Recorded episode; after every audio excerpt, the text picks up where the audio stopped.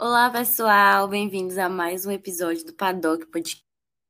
Veio aqui para falar um pouco sobre como foi a corrida, os treinos, a qualificação e tudo que aconteceu no GP da Turquia. Eu tô aqui com a Emily e ela vai começar contando um pouquinho para vocês de como funcionou isso. A gente tava com muita saudade de aparecer por aqui, viu? Nossa, quanto tempo, né? Parece que a gente assim sumiu. Mas enfim, essa semana e esse GP tem assim muita coisa para falar, mas ao mesmo tempo digamos que foi uma semana menos produtiva do que as últimas, né? Também é mais tranquilo os eventos que aconteceram. Talvez, é, sei lá, acho que eu esperava um pouco mais. Os outros GPs foram mais movimentados, assim podemos dizer. Eu acho que é porque a gente está acostumado com essa temporada de 2021, que, assim, de longe está sendo, assim, uma das mais movimentadas. Mas eu acho que é só isso, né? Enfim. É, acho que é aquela euforia da disputa do título e tudo mais. Porém, o que a gente teve para essa semana foi a notícia de que os motores da Fórmula 1 vão ter combustíveis 100% sustentáveis a partir de 2025. Uma ótima notícia aí para a gente saber e como é que vai funcionar, né? Já no próximo ano, a gente já vai ter uma mistura chamada E10, que vão ser criada em laboratório e com esses combustíveis, né, para 2025, é, eles esperam que os carros sejam ainda mais rápidos que os atuais. E esses combustíveis vão ser feitos de lixo municipal e biomassa orgânica. Só que tem um problema levantado aí com essa nova esse novo combustível né, da Fórmula 1, que é o quê?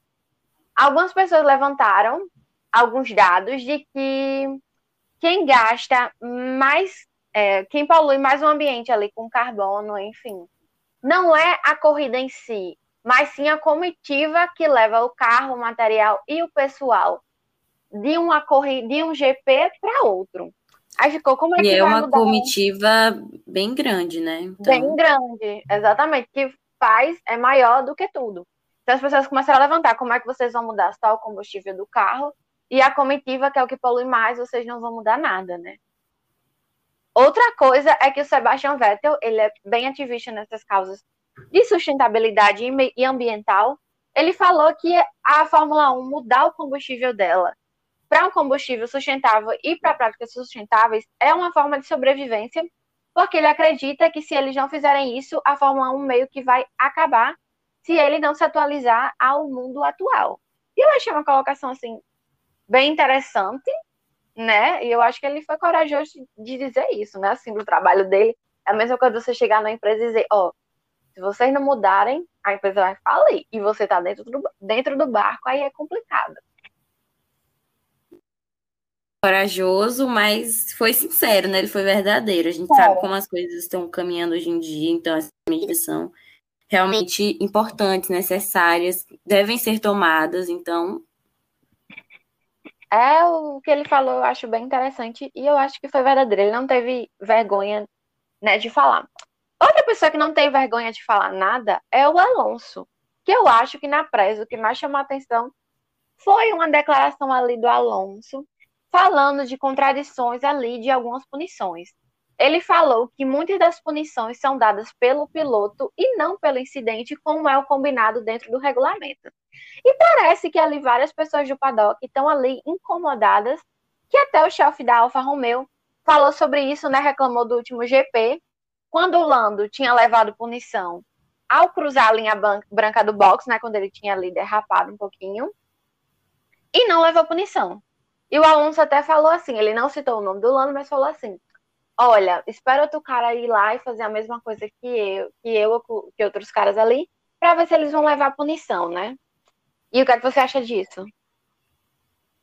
Amiga, é bem tenso, né? Complicado, porque isso pode aumentar em rumores. A gente já ouviu um pouco dessas coisas acontecendo nos bastidores. É, os internautas sempre comentam isso nas redes sociais, como o Twitter, por exemplo. Só que dando uma declaração dessa faz com que as pessoas especulem ainda mais e achem que isso de fato está acontecendo ainda mais. Eu acho que não tem como a gente ter certeza, mas que quando ocorre punição, algo ali por trás acontece, às vezes, eu acho que acontece. Não sei se foi o caso, por exemplo, do Norris ou se já é, pode ser aplicado para outros casos, mas a gente sabe que nem sempre a punição é como deveria ser. E também eu acho que às vezes pode ter acabado sendo discutido não pelos pilotos, mas sim lá pela comissão da FIA e tudo mais. Então acho que não tem como a gente ter acesso, sabe? Comentar, tá mas dentro, né? é, quando um piloto fala isso, a gente fica meio que sabe, conhece o regulamento, porque eles conhecem. Eles reclamam é porque eles conhecem, né? É, é, sim, isso é. E também o que deu muito o que falar foi também o chefe da Alfa Romeo, que reclamou ali da punição do Lando. Ele disse que o Lando merecia ganhar, mas que ele deveria ter levado a punição assim como os outros. Foi que ele disse que depois de ter falado isso, ele poderia levar uma multa por falar ou questionar ali as punições dos comissários, né? ali uma coisa assim meio estranha. E depois dessa declaração, o, o Alonso foi visto conversando com o Michael Masi ali no meio do paddock. Ele tava assim, sabe, bem espanhol, assim, usando muitas mãos, gestionando muito, né? E depois disso, depois de alguns dias, depois de o Alonso ter questionado essas punições que são dadas conforme o piloto e não o regulamento e o incidente, o Michael Masi se pronunciou né, Michael Masi, é, diretor de prova da Fórmula 1, falou que não, que, que as punições estão sim dentro do regulamento. Assim, passou uns panos quentes em cima ali dessa polêmica. Acho que é para tipo acalmar a galera um pouco, né? E esse GP da Turquia ele foi marcado assim por um número, vamos dizer, grande de punições, né? Isso. Alguns nomes ganharam até porque eu acho que o pessoal reclama muito de como são dadas as punições, porque as punições podem mudar o rumo da corrida. Enfim, um exemplo nesse GP mesmo é o Gasly e o Alonso, né? O próprio Alonso que já tinha falado. Gasly ele deu uma tocada no Alonso ali no começo, né, da corrida, e é, ele poderia ter ficado, ele levou uma punição, né? E ele poderia ter ficado algumas posições acima, talvez, se ele não tivesse levado.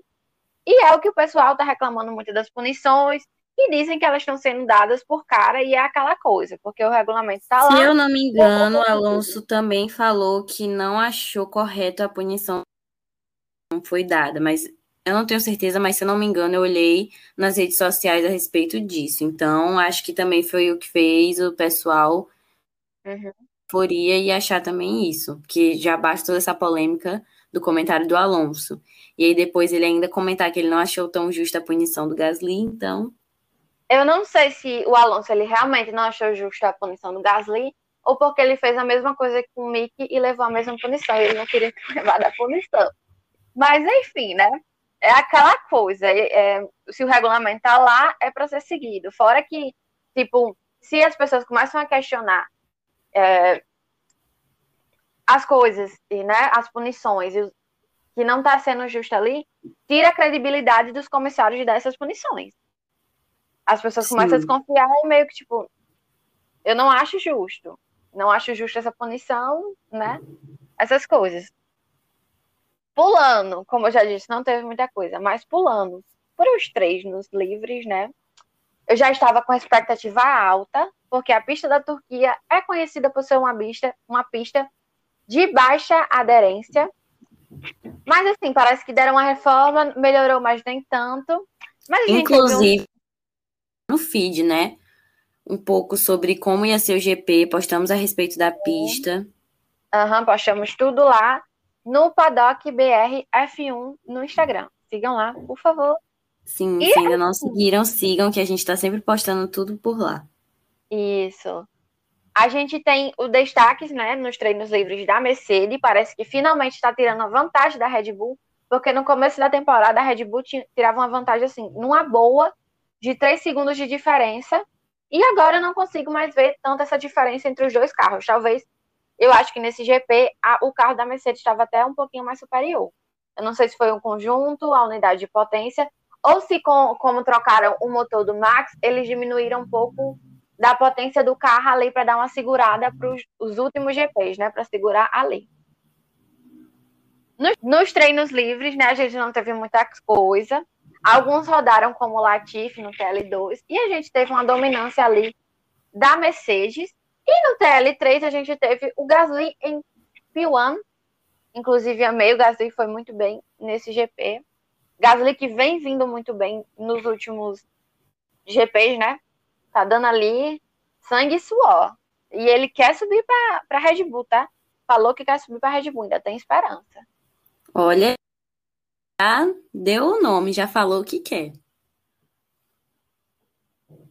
É, agora, pessoal, a gente vai falar um pouco sobre como foi, como funcionou os ocorridos dessa qualificação. A gente também não teve tantos. Acho que esse GP foi um GP mais calmo, entre aspas, né? E aí, a gente vai falar aqui um pouco para vocês como funcionou isso. É, a qualificação começou, teve um pouco de chuva na pista da Turquia. É, então, alguns carros também. Teve toda uma coisa para mudar pneus, para ver qual pneu ia se dar melhor. E aí isso já vai, querendo ou não, influenciar muita coisa, né?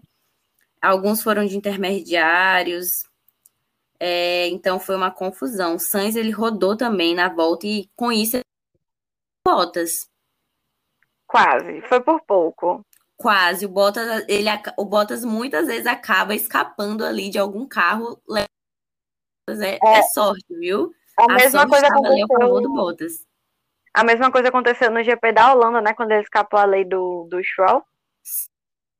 A gente olha na câmera o que aconteceu no GP da Holanda, a gente fica assim, chocado. É. E, e aí, também, dessa vez, também teve sorte.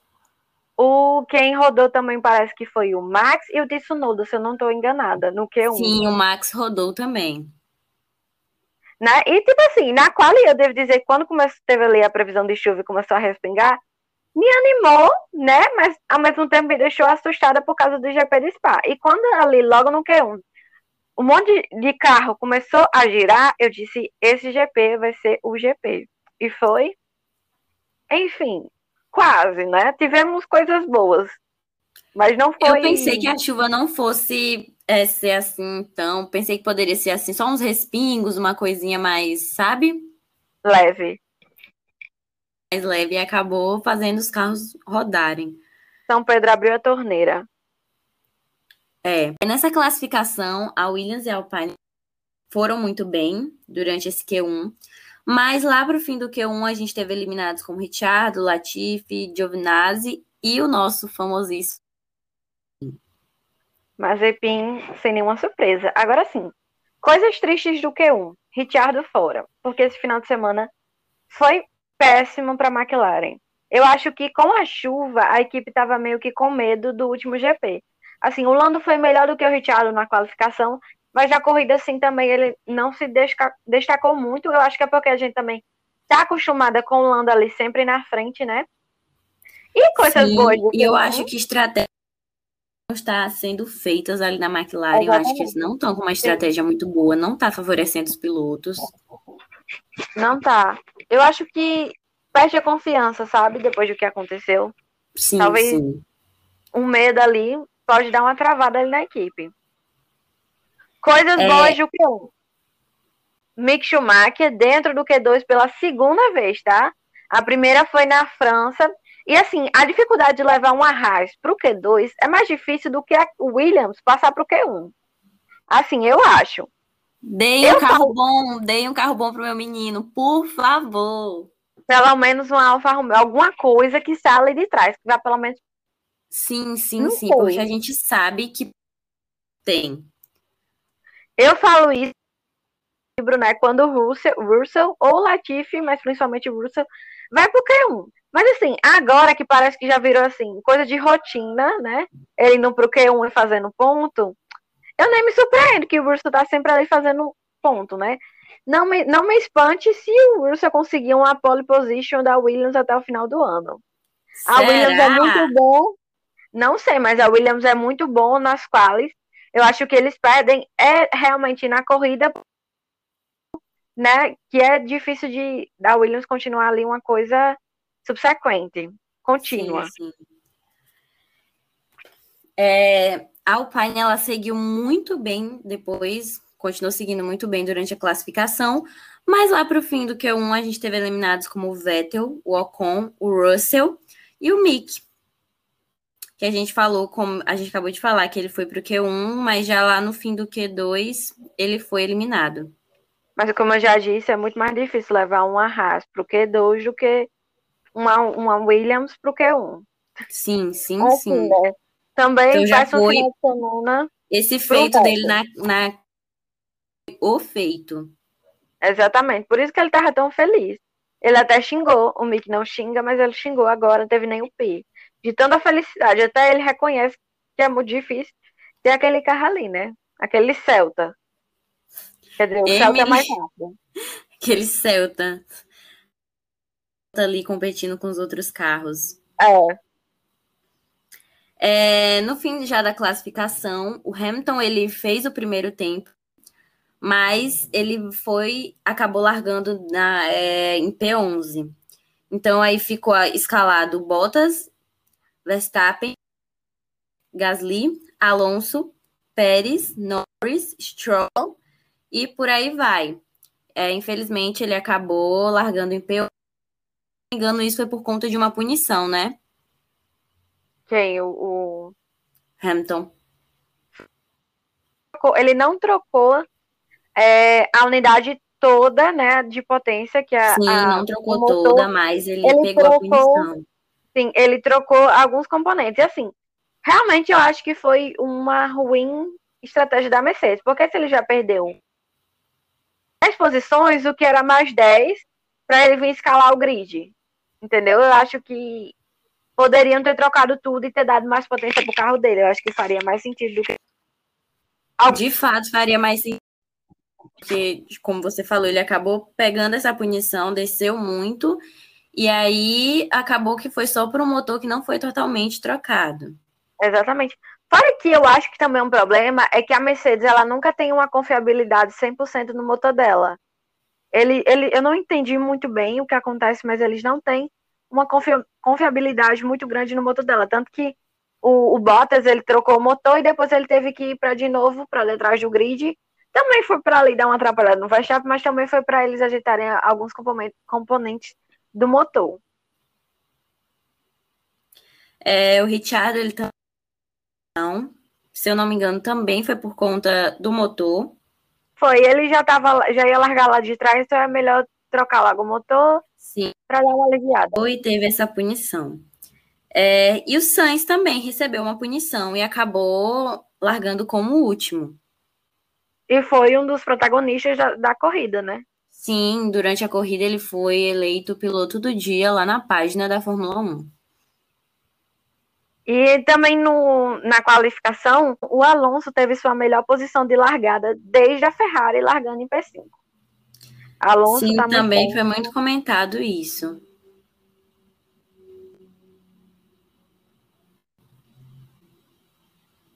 Agora a gente já vai passar para a corrida, porque como a gente já comentou com vocês, é, foi consideravelmente calmo, com base, no, como vocês veem aqui no podcast, a gente sempre fala muito sobre o que acontece nos GPs, mas esse foi mais tranquilo para a gente comentar. Então, a corrida. É... A corrida que, que a foi estratégia de pneu. Sim. Assim, foi a salvação do entretenimento dessa corrida. Sim, sim, sim. A gente pode dizer que foi isso que salvou, porque a corrida foi, para mim, eu acho que foi tranquila porque acho que a gente já tinha uma ideia de quem que ia acabar, sabe? O Bottas, ele largou muito bem. O Bottas, ele foi Sim. o ganhador desse GP, da... largou muito bem. Quem assistiu, acho que pode concordar comigo, ele largou muito bem. Ainda mais que a gente viu que é melhor largar. Assim, essa temporada a gente percebeu que às vezes é melhor largar do lado sujo da pista, que é o, o P2, do que largar em primeiro, né? E o Bottas ele largou muito bem para não levar ali o, o Verstappen ultrapassar ele. Sim, ele largou muito, muito bem. E assim, né? Eu acho que, como eu já comentei aqui, quando o anúncio que o Bottas não ia renovar com a Mercedes saiu, como a gente comentou aqui, ele tem muito que mostrar. Eu espero que para a nova equipe que ele vai, ele consiga mostrar isso. Que ele consiga se adaptar ao carro, que tenha tudo aquilo. E que, que a Alfa Romeo melhore, né? É, que, você, tem, que ele tem, assim, de certa forma, tudo que seja necessário para Mas ainda, como ele é um bom piloto, Ele tá sempre, não vamos mentir, né? O Bottas ele tá sempre ali no pódio. E dessa Sim. vez ele levou o grande prêmio da Turquia.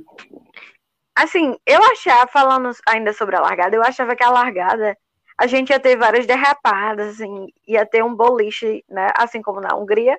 Só que assim, que a Turquia é conhecida por isso. Não aconteceu nada, assim, basicamente. Só, é, né? quando, a, quando a gente fala assim de GP da Turquia, eu lembro muito, né? Sim, o rei de, da Turquia, né? O rei desse GP. É, lembro muito do Felipe Massa quando a gente fala sobre Turquia e tudo mais. Acho que, assim, a maior coisa que a gente teve na largada foi quando o Gasly bateu no Alonso e ele foi para detrás do pelotão. E, tipo assim, como eu já falei, era a melhor largada dele desde a Ferrari. Então, ele veio com a ânsia, assim, de recuperar as posições. E foi aí que ele bateu no Mick, logo na curva 4 da segunda volta, né? Mas depois ele deu um abraço no Mick, assim, bem tiozão, tipo, desculpa, por favor. Gente, temos aí um Alonso mudando Bonzinho. com a idade, com o tempo, né? A Vamos... sabedoria chega para todos. Podemos dizer a pedir desculpa pelo ocorrido, porque acabou prejudicando, né, o Mick, de qualquer forma. Ah. É, o Tsunoda, ele gastou todo o seu momento bom defendendo a posição contra o Hamilton na corrida. Eu achei sabe, eu fiquei olhando aquilo e o Hamilton tentando passar e ele gastou todo aquele momento bom que ele tinha para poder defender a posição dele contra o Hamilton, né? O Tsunoda segurou assim o Hamilton muito bem, né? Marco deve ter ficado assim nas alturas, tanto que ele deu entrevista depois, né, depois do GP, falando que o plano era segurar o Hamilton ali por mais ou menos umas 20 voltas. Só que foram oito, né? Foram poucas, mas mesmo assim eu achei que ainda deu uma atrapalhada, só que, tipo, para segurar mais, eu acho que seria mais difícil pro Tsunoda segurar mais o Hamilton. É. Por causa dos pneus. Que, que foi e também da visibilidade. É. O Mazepin, ele também ele deu um fechadão ali no Hamilton, viu? Ele deu, mas depois parece que ele deu entrevista dizendo que não tinha visto, enfim. Nunca se sabe, né? Mas com o histórico do Mazepin, a gente fica até com o pé atrás. E acho que também, é, já que a gente está falando dessa, do Hamilton tentando ultrapassar e tudo mais, é uma disputa que eu achei muito bonita na hora ali de se ver, que foi pesada, mas foi justa, foi do Hamilton e Pérez. Muito bom, muito bom. Assim, uma, uma das melhores partes da corrida, sem dúvida. Né? O Pérez finalmente ele apareceu, e mesmo que ele seja ótimo em administrar os pneus ali, o que ele fez, ele deve ter dado uma bela de uma queimada naqueles pneus para segurar o Hamilton. Até Sim. porque o pneu dele já estava meio velho, né? Mas de sei lá quantas curvas. Você, você se lembra? Se eu não me engano, era mais ou menos ali umas 3, 23 ali curvas. Não me engano, se não me engano. Não, eu lembro o número de voltas, mas das curvas não tenho tanta certeza. Falando ali em segurar o Hamilton, eu queria falar também do Gasly, né? O Gasly, que tanto que quando falaram assim, ah, Hamilton vai ter que subir o pelotão, Hamilton vai ter que passar. O Gasly, porque a gente tem ali alguns históricos do Gasly segurando o Hamilton. E o Gasly, assim, meio que não deu muito certo ali, porque o Gasly, ele praticamente deu uma passagem. E aí isso surgiu aquela questão, né? O Gasly facilitou para o Hamilton? Não sabemos, né? Não Será sabemos. que os pilotos já têm seus favoritos? Não sei, não sei. Assim, o Gasly, ele é quase um afiliado da Red Bull. Ele é um afiliado da Red Bull. Só que assim, parece que ele não tem muita obrigação de ajudar. E ele deve ter dado um revoar ali pro Marco naquela hora. Mesmo ainda ele querendo uma vaga na Red Bull. Mas eu acho que não foi nenhuma vontade. Eu acho que a questão principal também foi os pneus, né?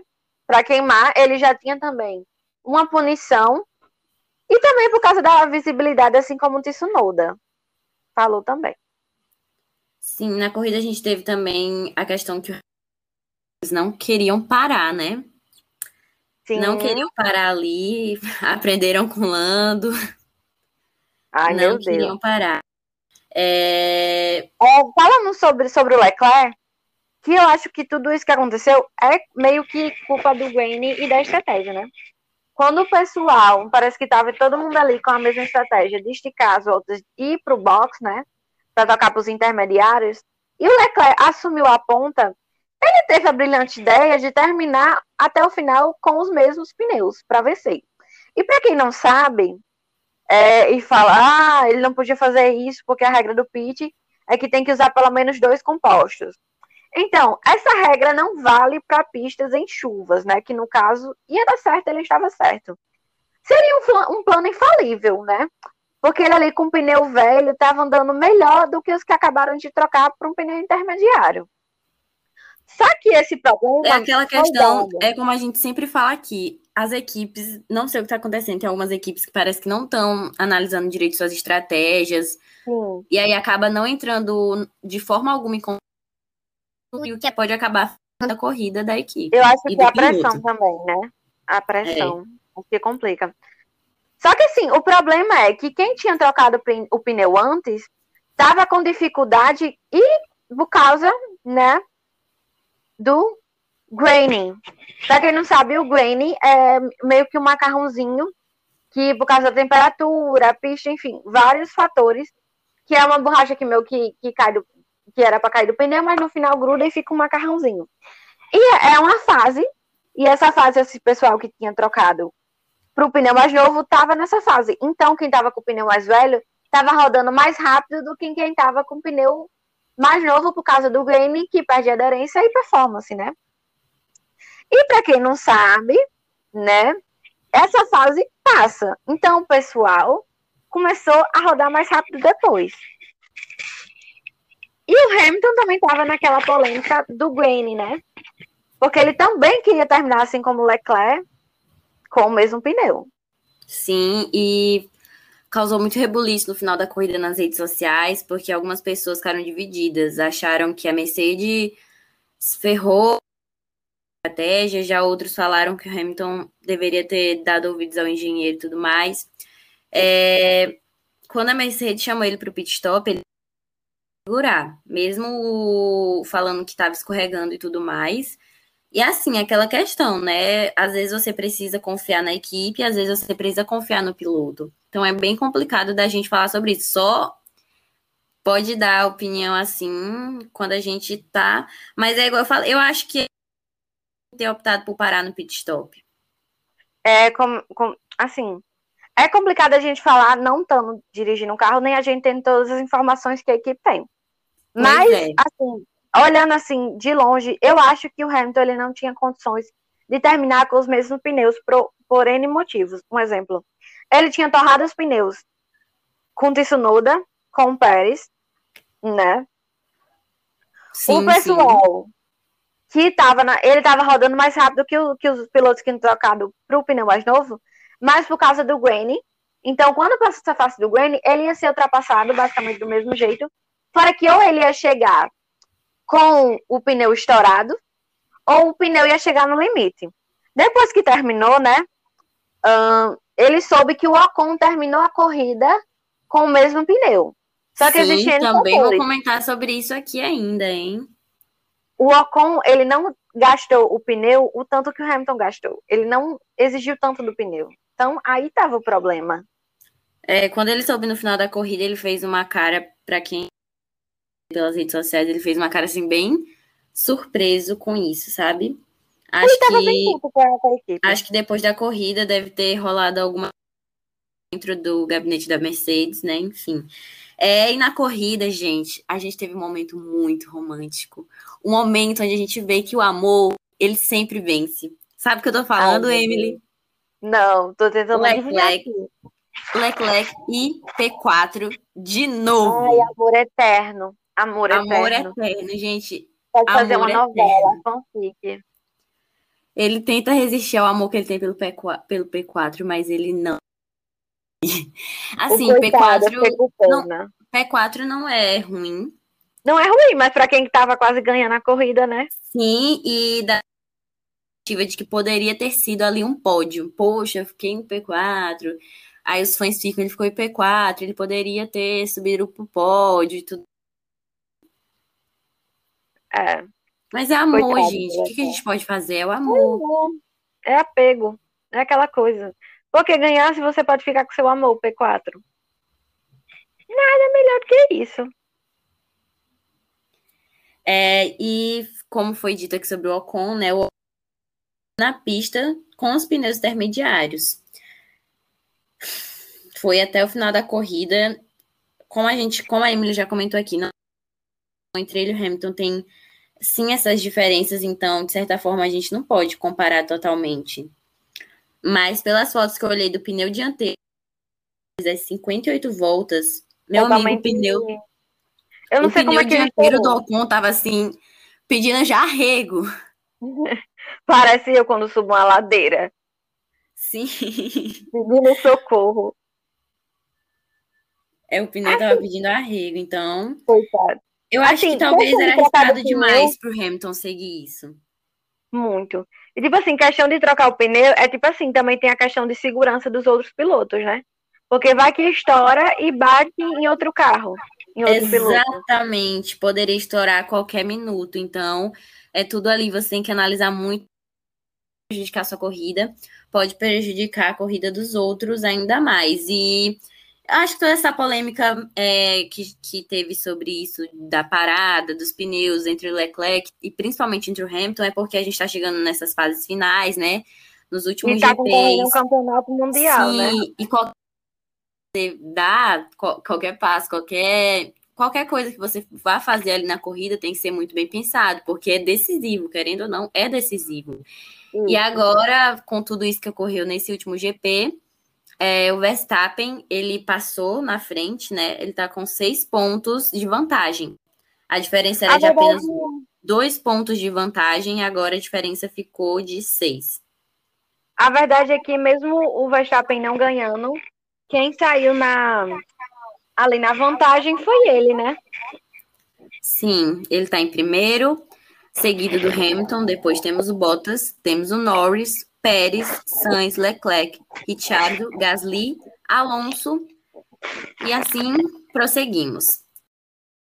É, e basicamente isso, um pouco do que ocorreu no GP da Turquia. A gente espera que, os, que o próximo GP que vem daqui a algumas semanas seja um pouco mais movimentado para a gente ter bem mais coisas para falar.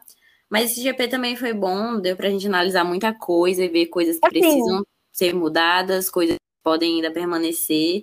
Lembrando que a gente fez um post lá no Instagram, mais uma vez. Sigam a gente no Instagram, viu? Porque vocês estão perdendo os posts. Isso a gente fez um, um, post falando sobre como em 2021 algumas regras da Fórmula 1 vão mudar. Então. Outra coisa, você achou o pódio meio desconfortável? Porque eu tava com uma sensação ali meio de desconforto, sabe? Eu não achei o pódio desconfortável, porque às vezes faz parecer também. Faz parecer também pelas imagens que a gente vê, né? É. Mas depois eu vi as comemorações e achei que tava um clima assim mais uma coisa mais leve. Sim.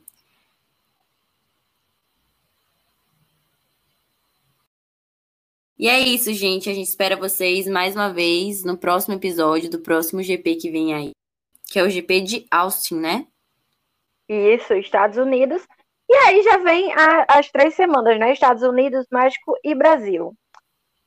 Ansiosos para o GP do Brasil que vem por aí. Que tem a corrida sprint. E se tem corrida sprint, as duas últimas corridas sprint tem o quê? Hamilton e Verstappen. Muita emoção, tem muita emoção. Sim. Que é o que a gente quer, né? Ver muita emoção. Muito. Então é isso, pessoal. Sigam a gente nas redes sociais, como a gente já falou aqui. Continuem acompanhando a gente aqui, ouvindo o nosso podcast. A gente está começando, a gente ainda tem mas aos poucos vai dando tudo certo. Um, pro, e um até... processo de construção. É, o processo de construção e até o próximo podcast, próximo GP. E é isso aí. A gente bem que podia ter uma vinheta no começo para terminar eu tenho um problema. Aonde o YouTube, né, que é onde a gente sobe, e Spotify talvez pudesse, assim, derrubar a gente.